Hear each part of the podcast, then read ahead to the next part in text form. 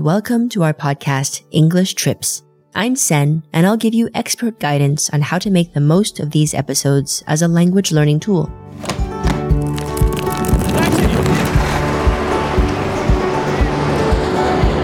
Sit back, relax, and enjoy the ride.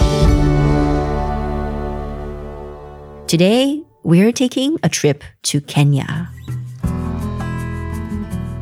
Are you learning English at the moment? Then this podcast is perfect for you.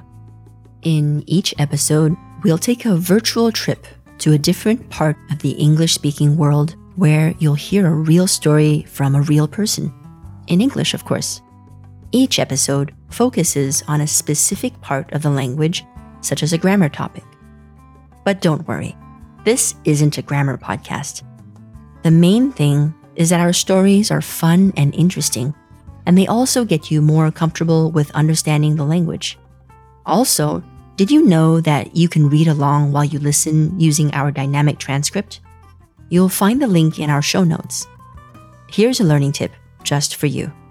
The first time you listen to the episode, follow along with the transcript. This will help you understand more of the story and identify any difficult words or expressions. Then, listen a second or even third time without the transcript and see how much more you understand. Our language focus for today is adverbs. We use adverbs to describe actions. They tell us how someone does something. Most adverbs are formed by adding ly to the end of an adjective. Quiet, quietly. Normal, normally, and so on. Listen up for how they're used in today's episode. So let's go to Nairobi in Kenya, where Akiko will tell us about an interesting pet she and her brother had when they were kids. Hey, I'm Akiko and I'm from Nairobi in Kenya. When I tell people that, they sometimes ask me, Why is your English so good?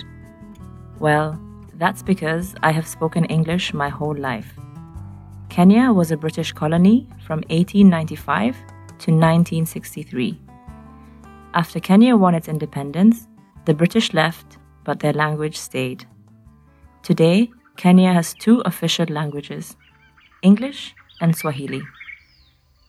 Maybe you didn't know that about Kenya, but you probably know about our wildlife. We have giraffes, cheetahs, lions, elephants, zebras, and crocodiles. Everything you can see on a safari. But we also have more common animals. In fact, most Kenyans have more contact with animals like cows, goats, and chickens. For example, at school, I learned the theory behind castrating a bull. Thank God it wasn't a practical exam. Today, my story is about a different common animal the chicken. When I was 12 years old, my grandmother, Nyanya in Swahili, gave my family a Christmas gift a chicken. In many places in Europe, people normally bring a bottle of wine or flowers to dinner, but in Kenya, people sometimes give animals as gifts. My grandmother gave us the chicken to eat, but my mother, who comes from Japan, didn't like the idea of killing and eating this animal.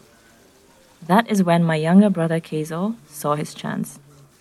You see, my father is not an animal lover. We never had pets. Keizo really wanted one, but my father said no.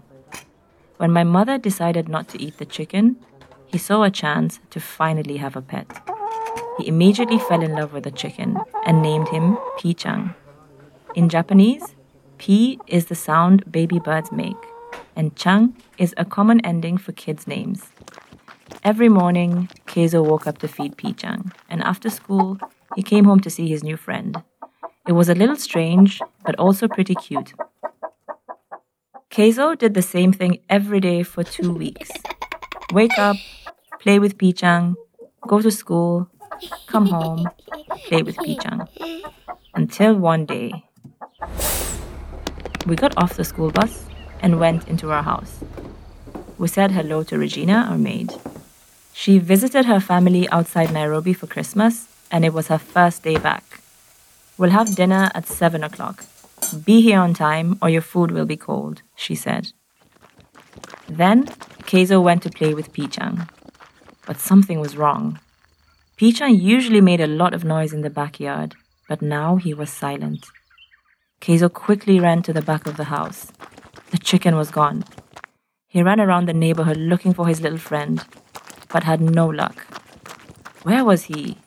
Did he run away? When my brother came home, it was time for dinner. We sat down at the table, and Keizo nervously asked us, Has anyone seen Pichang? At that moment, Regina came in with our dinner. We smelled the meal and suddenly realized what happened to Pichang. Keizo started crying. Can you guess what our meal was? Chicken casserole. Oh no. I had a feeling something bad would happen to Pichang, and I'm sure Keizo didn't eat dinner that night. I wonder if he became a vegetarian after this. I wouldn't be surprised. Well, that's all for today. Did you hear some more adverbs in the episode? Remember, if you want a bit more practice with this topic, you can always check out the grammar section in the Babbel app. Finally, we'd love to hear what you think of the podcast. You can write us an email at podcasting at babbel.com or simply leave a comment in your podcast app and we'll see it.